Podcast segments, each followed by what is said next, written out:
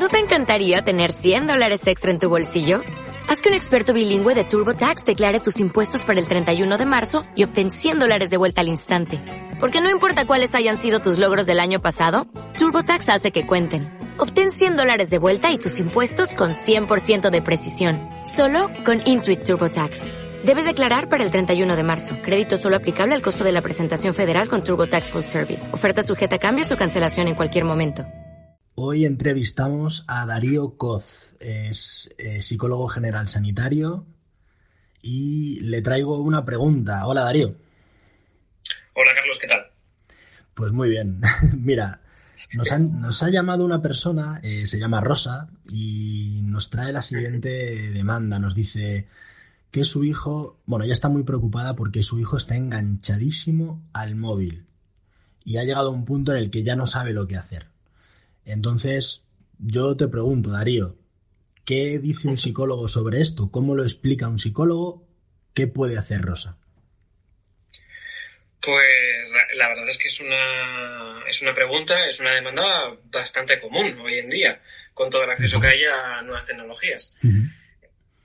Lo primero que le diría a Rosa, o sea, sería pararnos un poco y le haría una serie de preguntas, sobre todo respecto a cuánto tiempo está usando eh, su hijo el teléfono móvil. Es decir, una, una longitud precisa y exacta de, del tiempo que, invierte en él. Luego, aparte, también le preguntaría qué consecuencias está teniendo tanto para él como para la familia. Eh, han, empeorado las notas, no está, saliendo con amigos, eh, tiene problemas con los padres porque está usándolo todo el rato, por ejemplo, en las comidas, cuando hablan con él, etcétera. Vale, muy bien. Y todo esto eh, sería con un fin y es hacernos una idea exacta de cuál es el problema, porque aquí pueden pasar dos cosas. La primera es que eh, Rosa esté genuinamente preocupada por una situación eh, que sea es novedosa para ella, os explico a qué, a qué me refiero con esto, y otra es que efectivamente el, el, chico está haciendo uso o un mal uso de, del móvil, o que tenga un problema bastante serio con su, con su uso.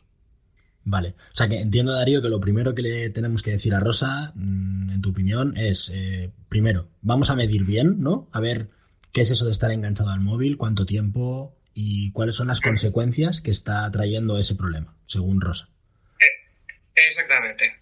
Primero, hacer una, hacernos una idea de cuál es la situación eh, lo más exacta posible. Vale.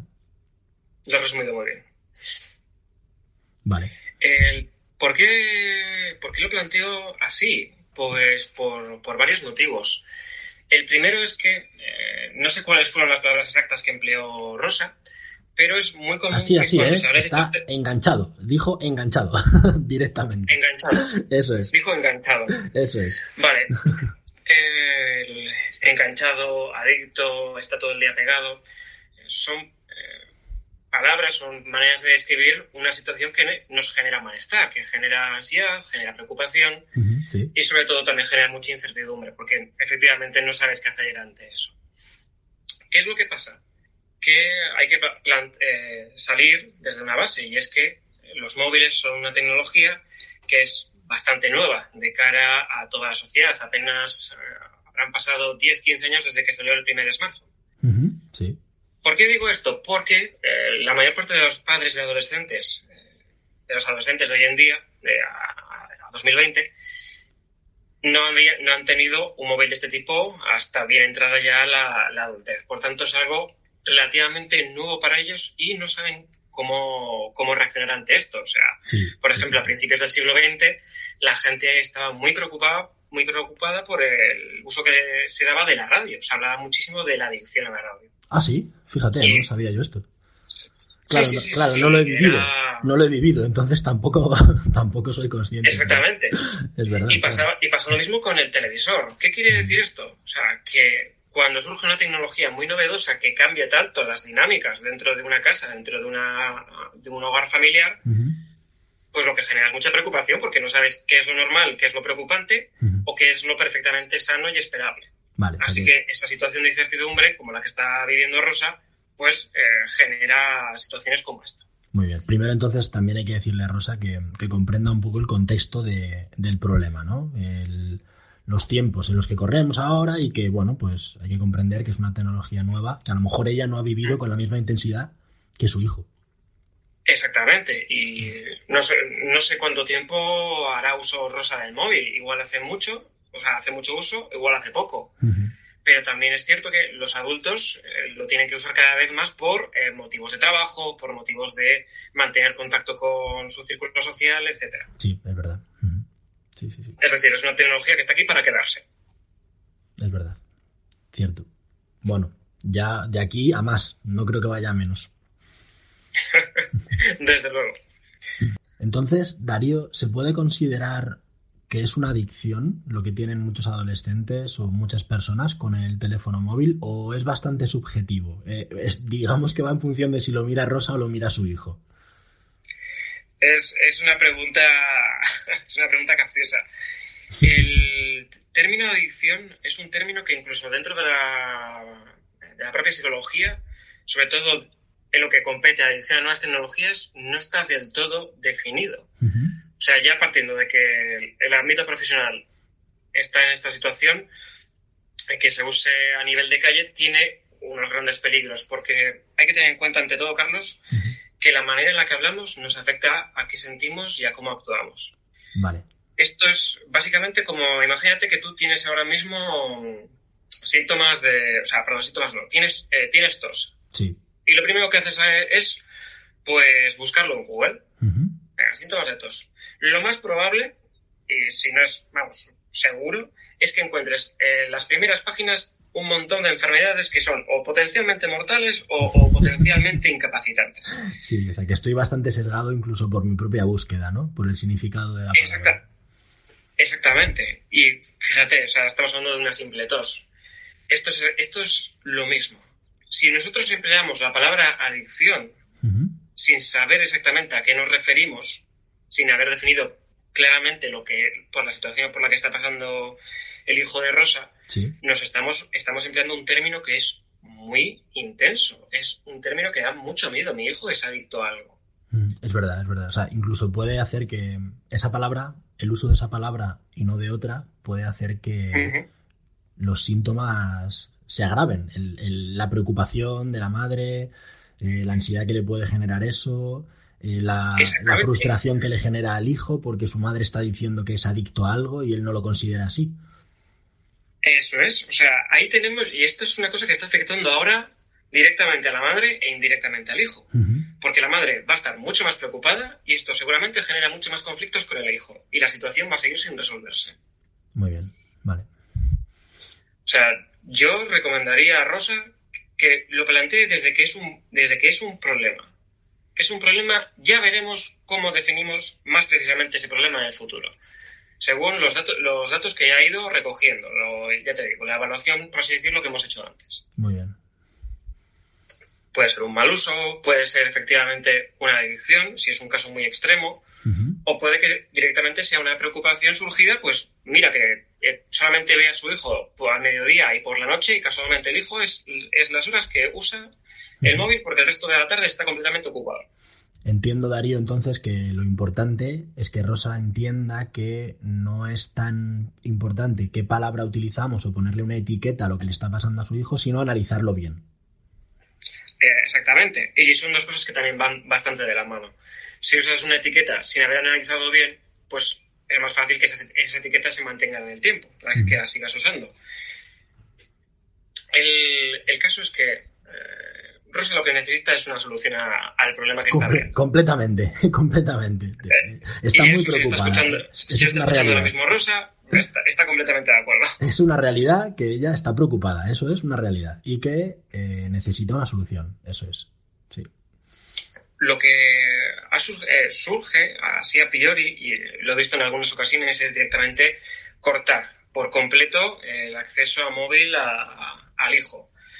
Y esta es una solución, ojo, se podría abordar como una solución, pero sería una solución con unos grandísimos costes, sobre todo para, para el hijo. O sea, hay que partir de la base de que el móvil es una herramienta que ahora mismo es lo que nos permite comunicarnos constantemente con eh, nuestros iguales, con nuestro círculo social, como he dicho antes. En el caso de un adolescente, más importante todavía porque eh, se, para juntarse con sus amigos y es un momento muy importante de cara a establecer las primeras relaciones eh, realmente importantes o, que se, se, generan al principio de la vida, por así decirlo. Sí, entiendo además, Darío, entiendo, perdona Darío, sí, entiendo que además si le si hacemos ese, si actuamos de esa manera y le quitamos directamente el teléfono, también eso puede afectar a la relación madre-hijo, lo cual no creo que Rosa eh, tenga esto como objetivo, claro.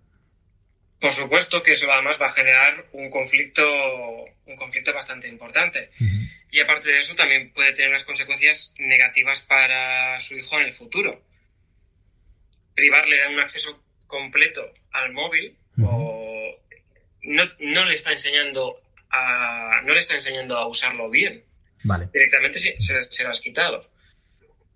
en el momento en que, él, tenga acceso a un móvil por, porque ya es adulto, porque ya tiene su propia vida hecha, puede repetirse perfectamente la situación. Vale, o sea, estamos hablando de que lo importante es educar al hijo en el buen uso de ese teléfono móvil.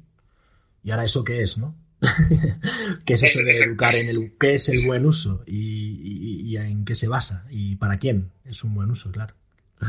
Exactamente. Y esta es una respuesta que, también debe encontrar o pensar cada, cada, persona, porque aquí ya estaríamos metiéndonos en otros aspectos eh, fuera de lo que es eh, problemas de comportamiento asociados al móvil. Y es cómo quieres enseñar tú a tu hijo y de qué manera quieres enseñarle lo que se me ocurre a priori son varias ideas. O sea, no usar el móvil cuando se está comiendo con eh, la familia, con los amigos o con lo que sea. El móvil fuera de la mesa. Vale. Eso podría ser una norma de uso establecida. Eh, estábamos, estaba comentando también otras ideas. A mí, una que me gusta particularmente es, no da, es eh, dar a los adolescentes móviles que sean de baja categoría o sea, o de baja, baja gama, que cumplan sus funciones básicas y ya. Vale, o sea que si el chico tiene, digamos, o la madre considera que tiene un problema, el hijo, de adicción o de mal uso del teléfono, eh, también podemos como limitar su uso dándole un teléfono que, que, sea de una categoría un poco más inferior, ¿no? Que no pueda hacer tantas cosas con él. Exactamente también para padres que estén pensando en comprar su primer móvil para, su hijo.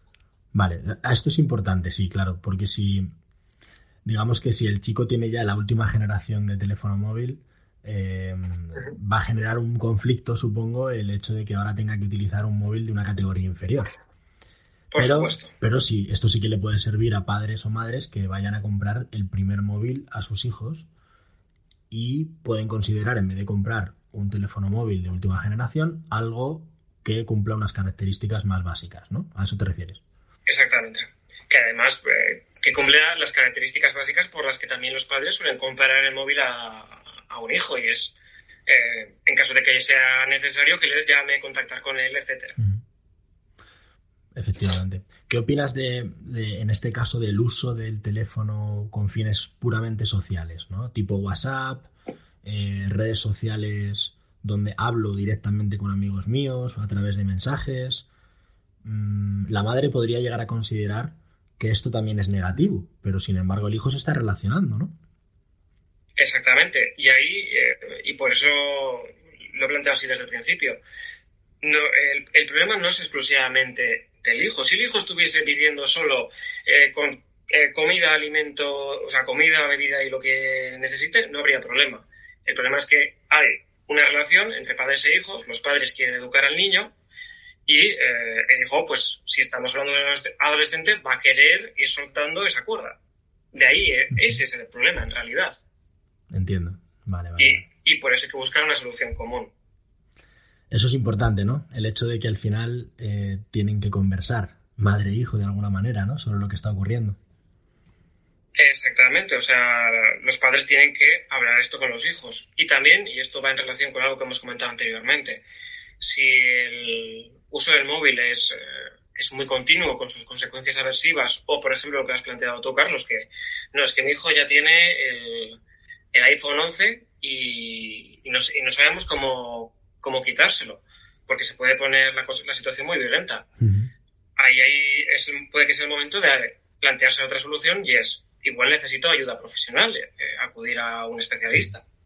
Sí, claro, em, recomendamos obviamente siempre que la persona eh, considere que va a ocurrir algo que se escapa de lo normal o que va a haber cierta agresividad o conflicto o que no saben cómo resolver una situación. Quizá ya han ocurrido esas situaciones otras veces. Eh, ahí es donde la figura de un psicólogo pues puede ayudarles mucho, ¿verdad?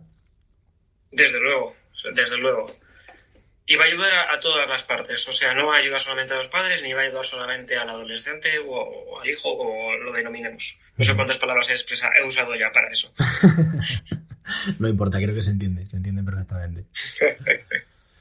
Muy bien, entonces, a ver Darío, voy a hacer un pequeño resumen final y tú corrígeme o, añade lo que tengas que añadir. Em, entiendo que en principio lo que tiene que saber Rosa es que hay que analizar bien el problema, que no es todo o nada, no es que mi hijo está enganchadísimo al móvil y no sé qué hacer. Vamos a ver qué significa eso de estar enganchado al móvil, es decir, la terminología. ¿Vale? ¿Qué está haciendo exactamente con el teléfono? Hay que analizarlo bien. ¿Cuánto tiempo pasa con él? Y tener claro también en el, en el lugar de Rosa eh, qué es lo que quiero conseguir, qué es lo que Rosa consideraría un buen uso del teléfono. Y un poco, pues, qué hay que hacer para llegar a, a esa expectativa a lo mejor un psicólogo también podría ayudar a Rosa en descubrir si su expectativa es realista o no. Por supuesto, por supuesto. Muy bien. ¿Alguna cosa más, Darío? Eh, a modo de conclusión, sería repetirme lo que, lo que he comentado antes. Eh, los móviles son algo nuevo para, para, todo el mundo. Todavía nos estamos adaptando a ellos y siguen sacando cada vez cosas nuevas.